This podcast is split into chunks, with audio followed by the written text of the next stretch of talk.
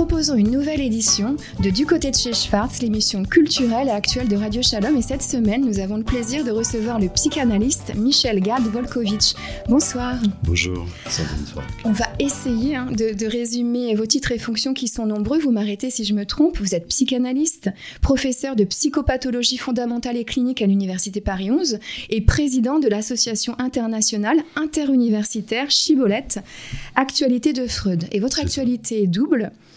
Euh, c'est à la fois la parution d'un ouvrage, la transmission en question, sous votre direction paru aux éditions In Press, et le colloque euh, de l'association Chibolette Actualité de Freud que vous présidez sur les thèmes cette année des figures du mal. Ces deux événements ont donc lieu dans le cadre euh, des activités de l'association Chibolette Actualité de Freud. Avant de parler plus longuement de, ces deux événements, est-ce que vous pouvez nous expliquer ce qu'est Chibolette? Alors je voudrais juste préciser que dans la Torah Chibolette apparaît euh, à plusieurs reprises. Ça signifie un épi, une branche ou encore un flot, un torrent. Ce mot peut aussi désigner le signe de reconnaissance, le mot de passe d'un groupe. On a tous en tête euh, l'histoire de la tribu d'Éphraïm et le che ou le se mhm. euh, qu'il fallait éviter de, prononcer. Freud emploie ce terme notamment pour symboliser l'alliance entre les fondateurs de la psychanalyse. Alors, qu'est-ce que c'est pour vous cette association et pourquoi lui avoir donné ce nom? Alors, d'abord, je voudrais dire qu'à propos de la transmission, j'ai été vraiment très heureux de venir ici en passant par le lycée Turgot, qui était mon lycée euh, au cours de mes études secondaires. Euh, et donc, je, voudrais rendre un certain hommage à ceux qui font qu'on est ce qu'on est. Donc, mes enseignants à ce moment-là, et, d'ailleurs mes camarades, puisque c'est là où j'ai connu Michael Bartsfi, mon copain d'enfance. Euh, ce colloque et ce livre lui rend hommage comme à Raphaël Drey, mes deux chers amis. Euh, et puis évidemment à mes parents, puisque je pense à ceux qui m'ont euh, transmis une force de vie, hein, une force de vie, parce qu'eux-mêmes, malgré les ce qu'ils ont vécu, la Shoah, etc., ont retrouvé une force de vie. Et c'est leur exemple, on pourrait dire, qui nous ont inspirés à faire ce qu'on fait maintenant. Voilà. On peut peut-être citer leurs noms, vous, les, vous donnez les noms en, dans, en note euh, de votre intervention bah, Écoutez, mon père Joseph Wolf Volkovitch et ma mère euh, Rose, euh, née par Volkovitch. Oui. Alors comment on en arrive à Chibolette Comment on en arrive à Chibolette? Bon. Euh, écoutez, on peut passer par comment on devient psychanalyste, pour moi. Justement, je parlais de la Shoah. J'ai toujours été depuis petit. Alors, j'étais dans un mouvement euh, juif, sioniste, le droit, où à 10 ans, on nous apprenait le capital, on nous apprenait le sionisme, on nous apprenait tout ça. Euh, à l'époque, je ne sais pas comment sont les mouvements de jeunesse aujourd'hui, mais en tout cas, on était, on était gavés. je dis gavés avec le côté positif. On a appris beaucoup. Et puis, à un moment, on était un peu en dehors des, des autres réalités. Mais c'était formidable. Bon, donc d'emblée, effectivement, euh, une appétence comme ça à, l'étude, à savoir un petit peu les filiations de pensée, effectivement, qui euh, nous traversaient. Euh, et donc, il y a eu Freud déjà quand j'étais tout petit. Évidemment que ça se combinait avec mon expérience, avec mon existant personnel, le vécu de mes parents, de ma grand-mère qui a perdu une grande partie de sa famille, évidemment, son mari, des enfants, et qui était devenue folle, enfermée, à, internée à Maison Blanche. Et, j'étais toujours fasciné par euh, qu'est-ce que mes parents, qu'est-ce que ma grand-mère avait dans la tête, comment ça fonctionnait, et, qu'est-ce qui pouvait se transmettre, qu'est-ce que je pouvais en faire de ça, qu'est-ce que je pouvais en penser. Donc je crois que ça a joué un grand rôle dans mon devenir psychanalyste, euh, évidemment dans mon devenir juif. Euh, alors Chibolette. Euh, j'allais dire, il y a une préhistoire, c'est les années 2000. Les années 2000, euh, la seconde intifada, le retour, entre guillemets, qui n'avait jamais cessé, mais qui été refoulé, qui était inhibé dans l'expression de l'antisémitisme, le déni de l'antisémitisme que tout le monde connaît et que maintenant, dont on peut faire l'histoire, maintenant politique, idéologique et politique, et qui fait que, notamment dans les universités, où il, était, où il y avait des votes pour le boycott des universitaires et des universités israéliennes, quel que soit leur opinion politique, de gauche, de droite, socialiste, moins, etc. Il y avait ces, mouvements universitaires, surtout chez les profs, hein, je crois qu'il faut s'en souvenir. Euh, il faut s'en souvenir quand on pense à l'histoire des intellectuels en France par rapport au totalitarisme. Euh, et donc on a été quelques-uns à se dire, voilà, on va pas se laisser euh, mélancoliser par cette euh, euh, figée, passiviser par cette situation. On va faire quelque chose. On a besoin de faire quelque chose, à la fois pour nous, pour survivre, pour se rassembler, pour continuer à penser. Et donc, on a commencé à faire des colloques en faisant en faisant venir des universitaires israéliens et en commençant à organiser des colloques entre la France et Israël sur des thèmes, j'allais dire généraux. Hein, et c'est très important cette idée de Chibolette de partir de thèmes qui intéressent tout le monde, euh, évidemment qui intéressent euh, les juifs, la pensée juive, etc., mais aussi tout le monde, euh, s'appuyant, on pourrait dire, sur une éthique du, d'un, universel du singulier et de la subjectivation. C'est-à-dire que c'est à partir de notre expérience, chacun, de nos filiations de pensée, de ce qu'on peut en restituer, qu'on peut proposer à d'autres qui vont pouvoir s'en approprier quelque chose avec leur langue, avec leur culture, etc. Contrairement à ce qui est en vogue en ce moment et depuis pas mal d'années, l'idéologie de l'universalisme générique euh, qui annule les différences, c'était au nom de la différence qui annule les différences justement, euh, le multiculturalisme sous la forme d'un relativisme culturel, etc. Donc Chibolette, la préhistoire de Chibolette est née de ce, à la fois de ce besoin de se rassembler pour résister un petit peu à ce qu'on vivait à l'époque et en même temps à cette idée qu'il est important de reprendre, alors moi je le dis avec mes mots et mes références, de reprendre le travail euh, de Freud qu'il appelait le travail de culture, la Kulturarbeit, hein, qui euh, qu'il avait mis en œuvre dans sa revue Imago et ensuite dans ses fameuses réunions du mercredi où euh, étaient invités des psychanalystes, des médecins, des scientifiques, des artistes, des écrivains, des historiens, etc., etc., des poètes, des peintres, enfin, bah, pour aborder effectivement des thèmes de la clinique du contemporain du moment, de, à savoir des thèmes individuels, la clinique individuelle, les phobies, l'éjaculation précoce, ce que vous voulez, dont parlait Ferenczi par exemple, mais aussi évidemment euh, ce qui pouvait euh, marquer des problématiques sociétales, euh, civilisationnelles, comme la circoncision d'ailleurs à l'époque, comme des tas d'autres choses, le totalitarisme, enfin bon. Alors une, une, double filiation, une double tradition, la tradition juive et la fidélité à, à Sigmund Freud, des recherches et des échanges transdisciplinaires pour sonder, mais aussi mettre en œuvre une clinique du contemporain. vous nous avez parlé de la genèse de, de votre association. finalement, concrètement, qu'est-ce que vous avez proposé au public français et israélien jusqu'à présent? Alors, euh, à un moment, ça a rencontré un succès formidable chez les juifs évidemment et chez les universitaires, les, praticiens, mais aussi, euh, mais aussi chez euh, n'importe qui qui s'intéresse à la culture sans qu'ils soient forcément des grands universitaires reconnus. Ça, c'était aussi important, ce projet de rassembler tout le monde, quelle que soit leur fonction, quel que soit leur niveau, quelle que soit leur discipline, il fallait rassembler. Les gens en avaient assez. Pour faire ce travail de culture, euh, il fallait euh, rassembler, euh, réunir, on pourrait dire, des, chercheurs, des praticiens de toutes les disciplines, de façon à ce que, non pas avec l'idée de, faire une synthèse, ce que dénonçait Freud, la Weltanschauung, il ne s'agissait pas de, de, faire une synthèse résolutive de tout ça, mais au contraire, que chaque discipline puisse enrichir les autres, que le langage d'une discipline et à l'intérieur d'une discipline de, chercheurs qui ont des filiations différentes, qui ont des langages différents, que ces langages différents puissent réétrangériser les langages des autres et donc interroger chacun dans sa propre discipline, interroger effectivement ses propres évidences, ses propres a priori, ses propres idéologies intimes ou collectives. Le but, c'était ça. Les gens prenez conscience que rester dans nos chapelles scientifiques, qu'elles soient psychanalytiques, médicales, bioéthiques, euh, juridiques, historiques, ne suffisait plus.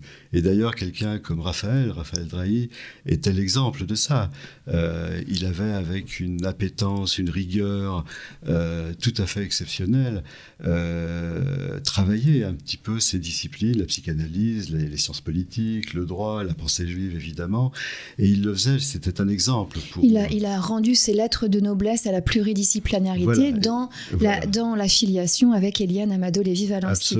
Alors la question que je, voulais vous poser, euh, c'est par rapport justement aux spécialistes internationaux qui composent euh, votre association. Vous l'avez dit, hein, euh, ils croisent différents domaines, la psychanalyse, la littérature, le droit, l'histoire, la géopolitique, la bioéthique, l'intelligence artificielle, l'analyse des mhm. cultures et des idéologies, la pensée juive, les arts. On va voir ça dans un instant par rapport à votre votre ouvrage sur la transmission. Est-ce que vous pouvez nous citer d'autres noms? Vous avez cité Michael Barzvi et, Raphaël Drey qui nous ont quittés, qui étaient proches de votre association. Qui étaient proches de moi et de l'association. Ils étaient des membres actifs. Donc vous présidez l'association. Est-ce que vous pouvez nous citer quelques autres noms? Écoutez, essentiellement, on pourrait dire ceux qui, ceux qui participent aux ouvrages en général et, et aux séminaires, parce qu'on a un séminaire mensuel plus les colloques. Écoutez, on pourrait parler de Pascal Bruckner, de Philippe Val, de Frédéric Ancel, de Georges Bensoussan, de Jean-Pierre Winter, de Daniel Siboni, de Marc-Alain Waknin, euh, d'Evelyne Chauvet, de Francine Kaufmann, euh, de Paul Atlan, euh, de Monette Vaquin. Enfin, voilà, je m'excuse, il y en a beaucoup. On pourrait Éric Marty et tant d'autres. On voit que la liste Roger Paul Droit. Roger Paul Droit. voilà. Alexis Nous. Alexis Nous, évidemment. Cyril qui, a, qui, a, été, qui a été l'un des cofondateurs avec Thibault Moreau de notre association et Jean-Jacques Moscovitch, que j'oubliais et que je ne dois pas oublier parce qu'il a un rôle important. Mais il y en a beaucoup d'autres. Et, votre description me fait penser à une autre expérience. Vous allez me dire si vous y avez pensé ou c'est tout à fait fortuit au colloque des intellectuels juifs de langue française qui a fait florès à la Libération et dont le dernier a eu lieu en 2007 avec cette volonté de faire participer eh bien toutes les facettes du judaïsme français et surtout d'empêcher qu'un des courants ne monopolise euh, les débats et les discussions. Est-ce que c'est un peu ça, Chibolette, Actualité de Freud? C'est ça et pas ça. C'est ça parce que je trouve que ce, ce projet de de, pluralité de la pensée et, des regards qui se croisent, des réflexions qui se confrontent, évidemment est au, est au cœur de notre euh, éthique, on pourrait dire, et de notre pratique. Maintenant, Chibolette n'est pas un truc juif. Hein. Alors, il y a beaucoup de juifs. Hein. Il voilà, il y a beaucoup de juifs chez les psychanalystes, etc. Bon, et puis, le projet lui-même a attiré des juifs. Mais le projet, c'est justement que ce soit pas, Chibolette ne soit pas un truc juif, malgré son nom, et sur lequel on va peut-être revenir, parce qu'évidemment, euh, il est important, il est significatif. Euh, il y a des tas de non-juifs qui participent euh, et, parce que l'important, c'est justement de confronter les, les, filiations de pensée, y compris la pensée juive aux autres aux autres spécialités, euh, de confronter les autres spécialités à la pensée juive. Mhm. Il y a un enrichissement euh, et, une, altérité qui se produit par ces, par ces rencontres. Et au départ, c'était très important d'ailleurs qu'il y ait beaucoup de non-juifs pour les faire venir en Israël. Le projet que j'avais très clairement, que je ne dis pas toujours, je vous le dis à vous en confidence. Personne n'entend. Personne n'entend. C'était ça, puisque je parlais des boycotts. J'ai pensé qu'on ne lutte pas contre l'antisémitisme. On lutte contre les antisémites, mais pas contre l'antisémitisme. Euh, c'est une psychose euh, de masse, etc. Bon, on ne lutte pas contre ça. Par contre, il y a des tas de gens qui, euh, de bonne foi, avec ce qu'ils entendent, avec ce qu'ils connaissent, et ce qu'ils connaissent pas d'ailleurs, ne sont pas sionistes, sont même anti-sionistes, sont ambigus ou contre euh, Israël, etc. Et quelquefois, de bonne foi, par, euh, bon, il faut savoir les milieux dans lesquels ils sont, et notamment le milieu universitaire ou dans lequel on est. Hein. Il y, a une bien-pensance, il y a une pensée unique, il y a une sorte d'océan des certitudes, comme disait, comme disait l'autre, et que dénonçait Raymond Aron. et donc, il s'agissait de les inviter à participer à un travail de culture, à réfléchir sur des thèmes qui sont des thèmes qu'on peut tous partager. Vous les avez dit euh, avec une grande précision, euh, moi j'en ai oublié, l'intelligence artificielle, la question du féminin. Euh, en fait, aucun sujet n'est tabou. et au contraire. Et c'est comme ça que des gens qui auraient pu penser, tiens, c'est un truc où il y a beaucoup de juifs, ils sont, etc., ils soutiennent Israël, comme le reprochent les avocats de Ramadan euh, Mediapart, etc., euh, se réunir autour de thèmes qui intéressent tout le monde, la transmission, l'identité, l'appartenance, euh, le mal, hein, eh bien, c'est une façon pour eux de, bah, de connaître, d'aborder qu'est-ce que c'est que la pensée juive, et à travers la pensée juive aussi, d'aborder qu'est-ce que c'est que le totalitarisme vraiment, hein, euh, les idéologies auxquelles on a affaire aujourd'hui, euh, et qu'est-ce que c'est que le sionisme comme prolongation hein, du judaïsme, d'une certaine pensée, d'une certaine exigence intellectuelle, d'une certaine éthique, etc. Et je peux vous dire que ça marche. C'est-à-dire des gens qui au départ, je vais, juste un exemple que je vais vous donner qui, qui nous a tous beaucoup touchés.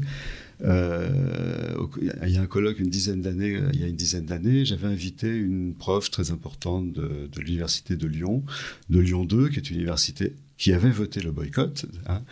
et euh, le thème qui était sur le visage l'avait intéressée. Elle m'avait accordé sa confiance en pensant que j'allais pas faire un colloque au rabais. donc elle était intéressée par le sujet, par les gens qui venaient. Donc elle avait accepté l'invitation. Elle a reçu, évidemment, comme beaucoup d'autres, elle a reçu des pressions incroyables pour pas qu'elle y aille, pour qu'elle boycotte. Et elle a eu elle a eu le courage de se dire, bah justement, je vais aller voir, je ne connais rien, je n'entends que ce que je n'entends à la télé, etc. Je vais aller voir ce que c'est.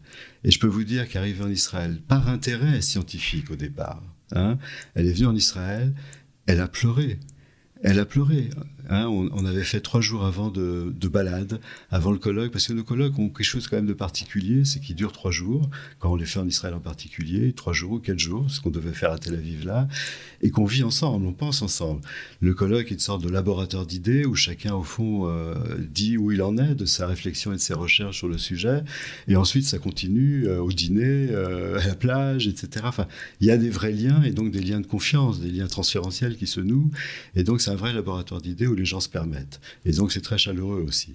Et donc elle, pleurait en disant mais c'est incroyable ce que moi-même je me donne comme représentation d'Israël, euh, en dehors de la pression et de la désinformation qu'on entend, moi-même je m'étais construit quelque chose euh, d'extrêmement négatif, de totalisant, etc. Et elle pleurait. Et, donc je crois que c'est très important qu'effectivement, c'est pas seulement un truc d'intellectuel juif, même s'il y en a, mais il y a quelque chose de l'intellectualité juive qui est évidemment au travail. Alors, il y a les colloques, il y a les discussions autour des colloques, et puis il y a les publications des colloques, euh, les actes. Et votre actualité, c'est justement la parution de la transmission euh, en question sous votre direction, et avec un grand nombre euh, de ces spécialistes dont, dont, on a parlé. Alors déjà, pourquoi ce thème, la transmission en question? Pourquoi ce thème? Parce que ça fait partie des concepts dont on parle à tort et à travers qui, dans un parti politique, qui par rapport à, l'école, qui par rapport aux élections ne va pas parler. Il faut transmettre les valeurs, il faut transmettre euh, le savoir de vivre ensemble, il faut savoir, etc., etc. La laïcité, enfin tout ce que vous voulez. Euh, maintenant, on parle d'incivilité, c'est incroyable. Des gens qui tuent quelqu'un, on parle d'ensauvagement, ce qui est déjà un progrès par rapport aux incivilités. Donc, transmission comme l'identité sont presque des slogans du, j'allais dire du club méditerranéen, non, mais euh, qui sont absolument euh, galvaudés, pervertis.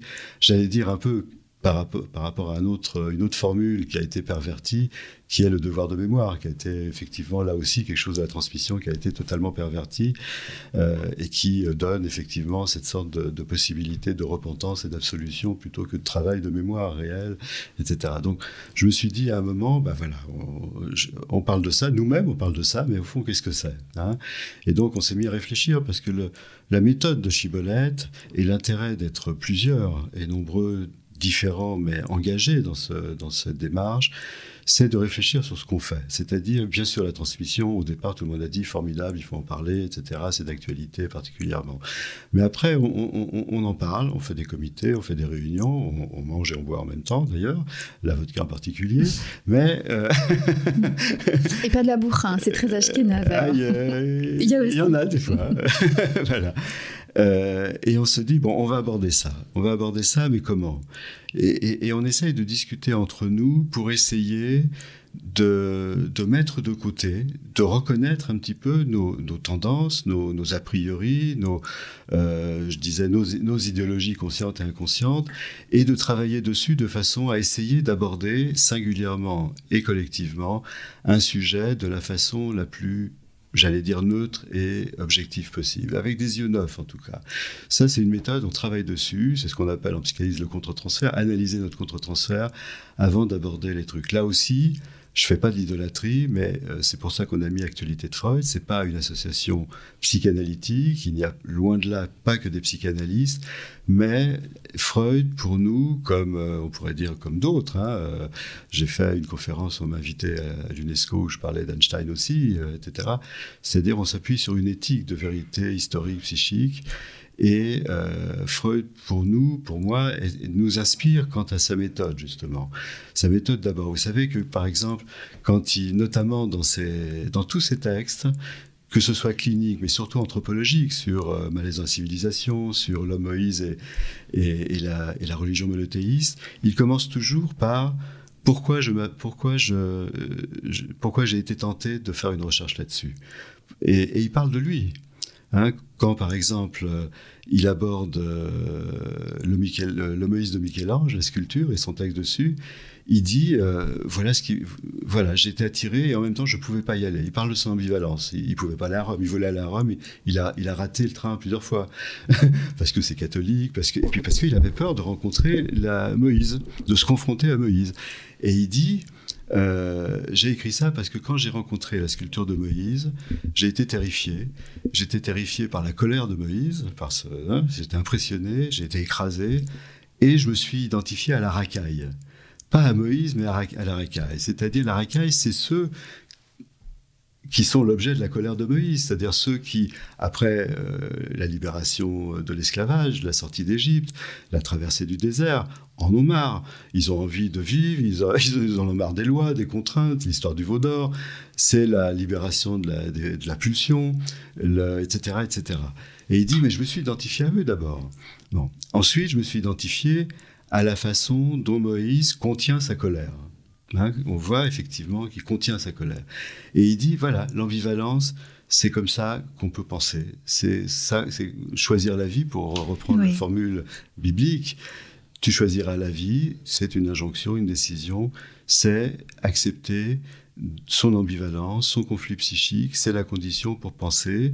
Euh, on n'est pas absolu, on n'est pas dans l'idolâtrie de nous-mêmes ou de l'autre, et c'est ce qui nous permet de penser et d'échanger. C'est pour ça aussi qu'on a besoin des autres pour penser. Une injonction biblique est aussi, aussi le titre d'un livre de, Raphaël Dre, et, euh, et, que vous citez. Euh, on reviendra aussi sur une citation que vous mettez en exergue de, Freud. Vous parliez de regard neuf, il y a aussi un regard pluriel qui est jeté sur cette question de la transmission, et chacun des spécialistes l'enrichit avec cette particularité, comme vous le disiez, euh, finalement de partir d'une sorte de particularisme juif pour questionner l'universel et faire en sorte que ces questions eh bien, s'intéressent à tous, quel que soit son niveau, parce que chacun peut piocher euh, dans les différentes contributions. Il faut dire que c'est un joli ouvrage avec une illustration d'Alain Kleinman en, couverture euh, qui est assez épais et chacun y pioche la, la communication qu'il a envie de lire. Et d'ailleurs, c'est un très joli cadeaux à l'approche des fêtes à offrir euh, ou à, s'offrir. Alors, des regards euh, pluriels avec cette transmission, on le voit, qui est au cœur de la tradition juive, des textes, de la religion, des fêtes, euh, comme celle de Pessard, de la culture, du patrimoine, de l'histoire, de la mémoire. Est-ce que la transmission est une thématique juive? Non seulement elle est une thématique juive, mais elle est au cœur de la construction du sujet juif euh, et du peuple juif. C'est pas seulement une thématique intellectuelle ou spirituelle, elle, est fondatrice du caractère juif. Je reviens à Freud. Freud disait euh, Je suis juif, je ne suis pas croyant, mais qu'est-ce qui reste quand on est Qu'est-ce qui reste quand on n'est pas croyant et quand on ne connaît pas forcément tout de, de, la Bible, de la Torah, du Talmud, etc. Il reste l'essentiel il reste l'essentiel. Qu'est-ce que c'est que l'essentiel pour lui? C'est la modalité spécifique de transmission qui construit le juif. Hein? Euh, je peux en dire deux mots? Bien sûr. C'est très important. C'est très important parce que ça va parler à la fois de la construction du sujet individuel, mais aussi de la construction d'un peuple ou de l'impossibilité d'un peuple à se construire. Euh, ce que dit Freud, c'est euh, ce qui est spécifique, justement, on parlait du Moïse, ce qui est spécifique, c'est que euh, les Juifs ont, euh, se sont identifiés à Moïse, euh, mais sur un mode particulier qui est le mode de l'intériorisation. C'est-à-dire qu'ils ont intériorisé l'homme Moïse, qui, qui, qui, est, un père, mais qui est aussi un fils, qui n'est pas divin. Hein. ils l'ont intériorisé sous la forme d'une idée, d'une grande idée. Hein. La grande idée, évidemment, c'est la question de la loi. Hein, c'est la loi, c'est le rapport à la loi. C'est ce qui rassemble et c'est ce qui donne un certain narcissisme de groupe qui est la fierté de pouvoir se refuser quelque chose de facile, hein, c'est-à-dire, encore une fois, la domination de la perception immédiate et de la jouissance immédiate. On se refuse quelque chose de facile de jouissif, de facile, qui comble narcissiquement, sexuellement, narcissiquement, tout ce qu'on veut, pour quelque chose de plus haut. Hein. euh, pour dépasser les passions, pour dépasser l'idolâtrie à la fois de Dieu, de l'autre et de nous-mêmes. Hein. c'est d'ailleurs dans l'humour juif, on retrouve tout à fait ça, ce travail de subjectivation et de désidolâtrie qui permet effectivement de se déplacer comme sujet, de se diviser pour subjectiver une situation et se retrouver en position active par rapport à quelque chose qu'on vit comme une fatalité. Euh, donc cette intériorisation sous la forme du grand idée, c'est l'ouverture à la métaphore, c'est l'ouverture à l'indéfini de la pensée, c'est l'ouverture à l'inconnu, c'est l'ouverture à l'altérité, pas seulement avec l'autre, à l'extérieur, mais surtout l'altérité en soi. Hein. on, résiste à la tentation de la plénitude identitaire, on pourrait dire. Hein. Euh, euh, elle est spécifique. Hein. elle est spécifique, c'est-à-dire que d'une certaine façon, c'est en ce sens où Freud dit il faut tuer le père. C'est-à-dire tuer le père, ça ne veut pas dire qu'on le tue physiquement, euh, c'est le tuer symboliquement, c'est-à-dire qu'on l'intériorise et qu'on peut en faire autre. On peut faire de, cet héritage que nous a transmis le père euh, quelque chose à nous euh, dans cet entre-deux entre la, tradition et, la création, entre le surdéterminé, le biologique, enfin ce, dans quoi on est né, et puis le libre arbitre et, le symbolique. Et ça, c'est spécifique. Il, donne un autre exemple, c'est l'édifice invisible qui se construit en nous à partir de l'interdit de représentation, euh, et notamment de l'interdit de représentation évidemment de l'image de Dieu, et à travers l'image de Dieu, de la destruction du temple. Hein. on n'est pas fétichiste de la destruction du temple, on l'a intériorisé, on a intériorisé ce qu'il peut signifier, ce qu'il peut représenter, euh, sa mémoire. Et vous savez qu'en en hébreu, mémoire, évidemment, c'est euh, zikaron. Euh, avec ce, alors on pourrait, on pourrait lier, articuler et tu choisiras la vie, Zakor. Là, on, arrive, à Kippour et on ajoutera le, mot d'Isaïe euh, et, tu auras un nom impérissable. Hein. La mémoire Zikaron, je vais, je vais faire une parenthèse pour mieux peut-être expliquer la chose. On a fait ce colloque au mois de, au mois de fin avril, début mai. C'était la séance, c'était la séquence des fêtes de commémoration.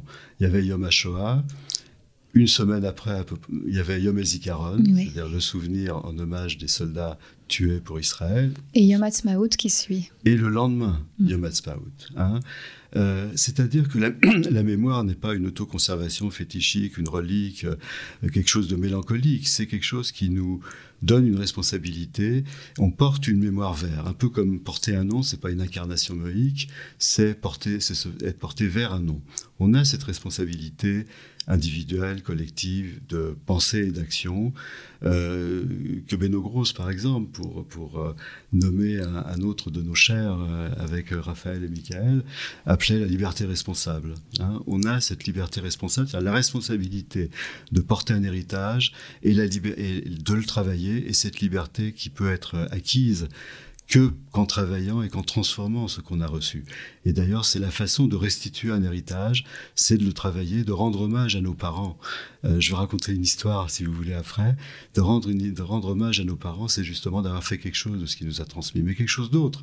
Hein, à quoi ils peuvent ne rien comprendre, ils peuvent être contre, etc. Mais ils seront fiers de ça, et c'est comme ça qu'on les, qu'on les fera vivre. Et donc les gens qui, qui, qui n'avaient jamais vécu, juifs ou non juifs encore plus, qui n'avaient jamais vécu cette séquence des trois fêtes commémoratives ont été évidemment euh, extrêmement impressionnés par cette densité émotionnelle et symbolique. Passer de la mémoire à euh, une mémoire au futur. Quoi. une mémoire vivante. Une mémoire vivante. On, c'est pour construire quelque chose, etc. D'ailleurs, le, Kaddish, et ça c'est Michael Barsfi qui me l'avait appris, je ne savais pas, le Kaddish n'est pas, euh, c'est la, c'est la prière qu'on fait tous. Euh, c'est l'une des seules prières que je connais d'ailleurs, parce que voilà, mon père est mort et le Kaddish est là, présent. Et, euh, et quand je vais à la synagogue, j'attends le moment du Kaddish. et qui n'est pas intrinsèquement une prière pour les morts. Sandrine, vous avez raison. Et c'est ça qui est magnifique. Hein. ça ne commémore pas les morts, ça ne parle pas des morts. Ça sanctifie évidemment. Ça sanctifie le nom. Le nom. Et c'est adressé au fils. Mm. Enfin, au fils, ça veut dire aux enfants. Hein. Et c'est ça la richesse et, la beauté du judaïsme. Alors justement, ah, on en vient. vous raconter une histoire juste? Alors, est-ce que je peux vous poser une ah, bah question parce qu'il faut parler aussi du colloque, mais on, y reviendra. Vous parlez, de, vous parliez de citation de l'homme Moïse et la religion monothéiste. Il y a une citation qui fait sens. Ce dont tu hériteras, acquiers-le pour mieux le posséder. Ce qui sera délaissé restera d'un poids lourd. Et à vous écouter et à lire l'ouvrage, on, ressent ce va-et-vient mhm. constant entre bah, la, la fidélité à la tradition et cette fidélité à Freud et entendre une phrase cette phrase de Freud mhm. tirée d'un de ses livres, eh bien, c'est presque un apologue talmudique. C'est presque une formule biblique. Absolument, absolument. C'est une voilà et, on peut on doit s'appuyer dessus. Ça doit être presque ça doit être une injonction quoi. Et on doit prendre ces décisions. On doit prendre nous ces décisions parce que c'est un travail éthique, quoi. Hein, c'est un travail éthique. Et je, rajoute cette autre phrase parce que dans la quatrième de couverture, je, mets je commence par cette phrase-là de Freud que vous avez citée, et je finis par la phrase d'une phrase de Groucho Marx euh, qui est pourquoi je ferai quelque chose pour les générations qui suivent qu'ont-elles fait pour moi? Cette phrase est extraordinaire. Mm-hmm. À chaque fois, je la dis d'ailleurs, Pascal Bruckner est mort de rire. Elle est extraordinaire parce qu'elle dit exactement la réciprocité de la transmission, elle dit la responsabilité réciproque de la transmission et l'ambivalence. Et, je, vais en, venir à cette, à cette, histoire que je veux raconter, que j'aime bien. Euh, il y a euh, Moshe et Rachel qui sont très fiers. Leur fils va avoir le prix Nobel de physique. Il y a de quoi? Ils sont fiers. Hein Alors, ils vont à Oslo, ils sont invités, évidemment, ils regardent avec énormément d'émotion, euh, d'affection et, de fierté leur fils. Euh, ils entendent les discours, et puis à la fin, Moïse, il, dit à son fils, mais, mais au fond, qu'est-ce que tu fais? Qu'est-ce que tu fais dans la vie? Et le fils, le fils euh, dit, écoute papa, c'est très simple, tu sais, tu connais Einstein. Euh, eh ben, j'ai continué ses travaux. Euh, ah oui, Einstein, mais tu sais, mes, copains à la sortie de la synagogue, là, ils vont me demander, mais finalement, plus précisément, qu'est-ce que tu fais? Qu'est-ce que tu as trouvé? Einstein, c'est quoi exactement quoi? Euh, il dit écoute, euh, tu connais la théorie de la relativité, je vais t'expliquer. Si tu passes une demi-heure avec Tante Myriam, ça va te paraître très long.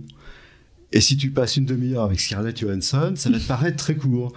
Ah, c'est formidable, c'est formidable, mon fils. Et, et, tu gagnes ta vie avec ça. Alors, ce qui est formidable dans cette histoire, c'est que le père, il adore être dépassé. Les pères juifs, Andorre que ce sont des mères juives en plus, ils adorent d'être mis en pièces par leurs enfants. Et cette phrase, cette histoire vient, elle est un peu inventée, reformulée, d'une euh, euh, d'une visite de, l'un des, disciples préférés et, les plus assez méconnus mais les plus importants à mon avis de Freud qui s'appelle Théodore Reich qui a beaucoup travaillé sur les rituels etc et, Théodore Reich demande à Freud qu'est-ce qui différencie euh, des pères non juifs, des pères goy, des, pères juifs. Et Freud lui dit, écoute, écoute les, pères non juifs, ils sont contents quand leurs enfants arrivent à sauvegarder ce qu'ils ont, arrivent à leur niveau, un petit peu plus des fois. Et on l'a vu sociologiquement en France, un instituteur, c'était bien que leur enfant revienne instituteur, point professeur de collège. Quoi. Plus, il trahit le milieu, hein, il sort du monde, etc. Et il dit les pères juifs, ils adorent être dépassés, écrasés par leurs enfants, ne rien comprendre ce qu'ils font. Ça ne veut pas dire qu'ils leur en veulent pas. Ils leur en veulent de pas être euh, narcissiquement quand même. Ils les dépassent. Ils ils, ils refont pas exactement la même chose. Ils se retrouvent pas complètement, mais ils trouvent quelque chose de plus haut qui est mon fils a avancé, il va apporter quelque chose à tout le monde. C'est extraordinaire cette phrase. Et je pense que la phrase de Freud, la phrase de Groucho Marx parle de, ça. Et résume bien l'objet de cet ouvrage, la, transmission en question. Nous sommes toujours dans Du côté de chez Schwartz, l'émission culturelle et actuelle de Radio Shalom en compagnie de Michel Gad-Volkovitch, président de l'association Chibolette, Actualité de Freud. On pourrait en parler des heures hein, de, ces questions-là, mais il y a une autre actualité importante, c'est euh, un colloque euh, autour des figures du mal qui, en raison de, de l'actualité de la crise sanitaire, Mhm. Euh, a adopté un format un petit peu particulier sous la forme de soirée chibolette cette année. Alors, il y mhm. aura deux grandes parties. La première qui aura lieu du dimanche 25 octobre au jeudi 29 octobre, et la seconde pendant les vacances de fin d'année, euh, fin décembre, à partir du 22 décembre. Alors, le choix du thème, encore une fois, figure du mal, quels enjeux revêt-il? Euh, Écoutez, moi, ce qui m'a frappé, c'est que pendant des siècles et des siècles, le mal était au centre de toutes les pensées. Euh, religieuses évidemment, euh, des mythes, des contes de fées, euh, et puis des pensées non religieuses, je veux dire des, la philosophie tout simplement. Et puis, et puis ce, concept est devenu, s'est absenté et est, est, devenu tabou et est devenu même un marqueur euh, qui euh, faisait traiter les gens qui s'en servaient de fascistes. Hein. Rappelez-vous l'axe du mal, par exemple, hein. euh, quand on disait que l'Iran, la Corée du Nord, etc., était l'axe du mal, on était traité de fascistes. bon. Et je, me suis, et, je me suis demandé un petit peu, mais au fond, qu'est-ce qui s'est passé? Et, bizarrement, quand même, le concept du mal a disparu essentiellement après la Seconde Guerre mondiale et après la Shoah. C'est-à-dire au moment où on pourrait dire quand même que le mal s'est réellement incarné, a été concrétisé, organisé de la façon la plus euh, euh, barbare et la plus inhumaine ou déshumaine, plutôt je préfère le mot déshumain possible, et eh ben, le mal a disparu, le mal est devenu tabou, etc. Et se sont construites, notamment dans les sciences humaines, les sciences sociales, les sciences humaines, toute une idéologie, notamment en chez les sociologues, et les psychologues aussi d'ailleurs, euh, quelque chose du relativisme culturel, etc., euh, qui, qui n'est pas le multiculturalisme, qui est une idéologie particulière, qui détourne justement la richesse du multiculturalisme, et je crois que Chibolette en est une preuve, on s'intéresse au multiculturalisme, de confronter un petit peu les cultures, les pensées, les idéologies, etc. Bon.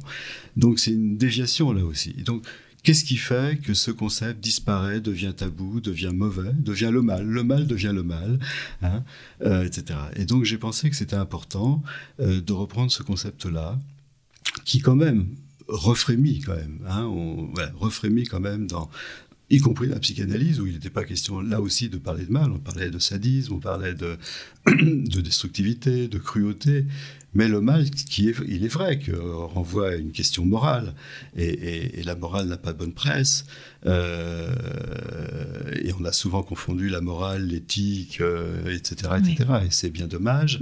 Bon, donc il y avait aussi des raisons de, mettre le mal de côté, mais quand même. Hein. Euh, Alors, je trouvais que c'était important, d'autant que l'actualité, quand même, l'islamisme, la, la, reprise, de, le déni justement des dangers où le mal est, est dénié, il se trouve que le Covid est revenu. J'avais conçu ce colloque avant le, retour du Covid, mais le Covid euh, nous a, est une expérience quand même très intéressante par rapport au mal, avec le retour des pensées conspirationnistes, avec le, le, la confusion entre le discours scientifique, politique, moral, euh, etc., qui est quand même très impressionnant, très confusionnant. Euh, donc j'ai pensé que c'était très d'actualité de reprendre là aussi de façon pluridisciplinaire.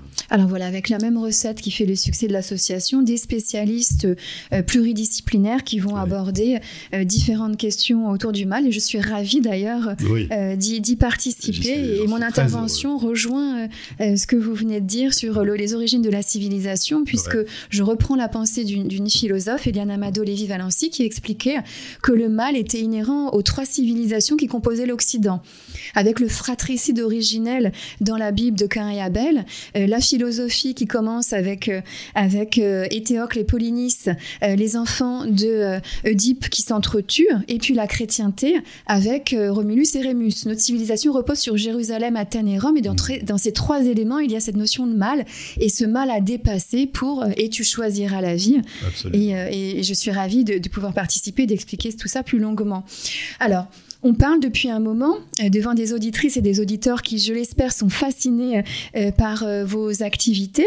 Comment on fait pour participer aux soirées Chibolette et comment on fait pour soutenir votre action ou participer à vos actions? Euh, écoutez, le soutien, le soutien à Chibolette, c'est surtout d'y participer. Hein, euh, euh, alors, on fait un séminaire mensuel tous les ans qui accueille à peu près. On a un amphithéâtre qu'on met à ma disposition. J'ai la chance de, de, cela, qui contient un peu plus de 200 places, qui est en général toujours bourré. Euh, malheureusement, on n'a pas plus grand, mais en même temps, ça, voilà, c'est un côté chaleureux et il y a beaucoup de questions, de débats, etc. en général, il y a à peu près quatre intervenants sur un thème. Euh, on, parlait du mal. On a fait déjà, par exemple, une séance sur, euh, sur le mal et notamment sur la banalité du mal. Par exemple, c'est très important de reprendre évidemment les, on parlait des filiations de pensée, des généalogies de pensée, de reprendre au fond, qu'est-ce qu'il en est de telle pensée qui a eu autant d'importance à un certain moment ou qui en a encore. Euh, par exemple, la pensée de Lévinas, évidemment, qui est très à la mode, on pourrait dire. bien comprise, mal comprise, la, Anna Arendt, euh, etc. Donc à propos de la banalité du mal, ou de la, ce que j'appellerais moi la banalisation de la banalité du mal, euh, etc. Et donc je crois que c'est très important de reprendre effectivement ces pensées, euh, où ça en est, pourquoi c'est à la mode, pourquoi c'est mal compris aussi, et, de s'appuyer dessus pour avancer. Hein. et, on se souvient, et je pense que vous en particulier, du, fameux dialogue entre Gershom Scholem et Anna Arendt sur le procès de Jérusalem d'Eichmann.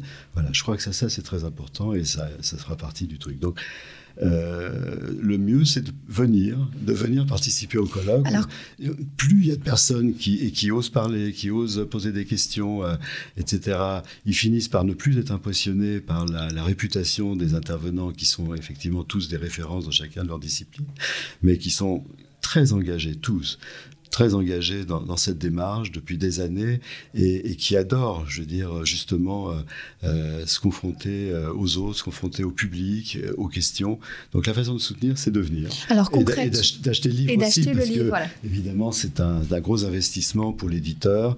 Et je crois que c'est vraiment un beau livre parce que il, il, je crois que chacun peut y trouver vraiment, en fonction de ses appétences pour telle ou telle discipline, pour tel ou tel auteur, pour tel ou tel sujet particulier. Je crois qu'il y a vraiment de quoi pour chacun trouver. On le lit voilà, petit à petit. Je crois que c'est pas, faut pas être affolé par, la, par les 800 pages. Euh, alors, et puis il y a des illustrations. Vous disiez, euh, vous parliez d'Alain Kleinman. Je, les remercie beaucoup. Alain Kleinman, Ofer Lelouch, Gérard Garouste et, d'autres qui participent euh, très régulièrement. C'est pas seulement qu'ils participent, c'est qu'ils font partie de la, de la, démarche de Chibolette. L'art, comme toutes les autres, comme le cinéma, participe vraiment de, la, de, la démarche de Chibolette. Ils, nous, ils amplifient la pensée, ils enrichissent la pensée, ils nous donnent des représentations là où on a du mal à, en avoir. Ils nous donnent où, on manque de mots, où on a manqué aux mots, comme disait Georges Steiner. Donc si, ça fait vraiment partie du, travail. Et c'est pas un livre d'art, c'est pas un livre de philosophie, c'est pas un livre de psychanalyse, c'est pas un livre de pensée juive. C'est tout ça à la fois qui se confronte. Et je crois que c'est ce qui donne un peu le dynamisme et la richesse. Donc qui viennent. Et puis on fera effectivement un zoom, puisqu'on malheureusement on peut pas faire ce colloque en présentiel euh, à Tel Aviv. On fera les soirées Chibolette de 18h30 à 21h30 en gros. J'espère, euh, en tout cas on fait tout pour que la qualité euh, technique soit, soit au rendez-vous. Il y aura des questions, les gens pourront envoyer des questions, il y aura un discutant qui y participeront. Et, ce qui est bien dans cette histoire, c'est qu'on va avoir un, public beaucoup plus large. moi j'ai reçu des, des, des, messages de gens d'universitaires ou de gens de, de, Montréal, de partout, euh, qui me disent pour une fois on va pouvoir assister en direct à vos travaux où on peut... Ça, ça a aussi ses avantages, les réunions Zoom, c'est de pouvoir relier le, monde par l'écran d'ordinateur. Je voudrais juste préciser, donc on va, euh, on va être obligé de, conclure, c'est que si on veut assister euh, aux activités de euh, l'association Chibolette Actualité de Freud, on va simplement sur le site internet, on tape Chibolette. Chibolette.fr. et puis tout est recensé et on trouve votre actualité. Et pour ceux, parce qu'il y en a, dont je suis quelquefois moi aussi, qui ont du mal à aller sur internet, à se débrouiller avec ça, ils peuvent écrire à secrétariat chibolette, S-C-H-I, 2-B-O-L-E-T-H.fr. Et s'ils écrivent mal, on leur coupe la gorge comme dans la Bible. Donc il n'y a pas de problème. alors, alors, c'est très simple. Merci beaucoup Michel Gadvolkovitch d'avoir euh, décrypté votre double actualité. Donc la parution de cet ouvrage, vraiment un ouvrage euh, utile hein, sur toutes les questions de transmission qu'on peut tous se poser, la transmission en question aux éditions InPress. Et puis ce colloque euh, à venir sous format Zoom en deux sessions auquel tout le monde peut assister, hein, quel que soit son niveau de, judaïsme, de pensée, de culture, etc. C'est ouvert à tous. C'est le principe. Et, merci beaucoup et à très bientôt, j'espère. Merci Sandrine, vraiment merci à vous.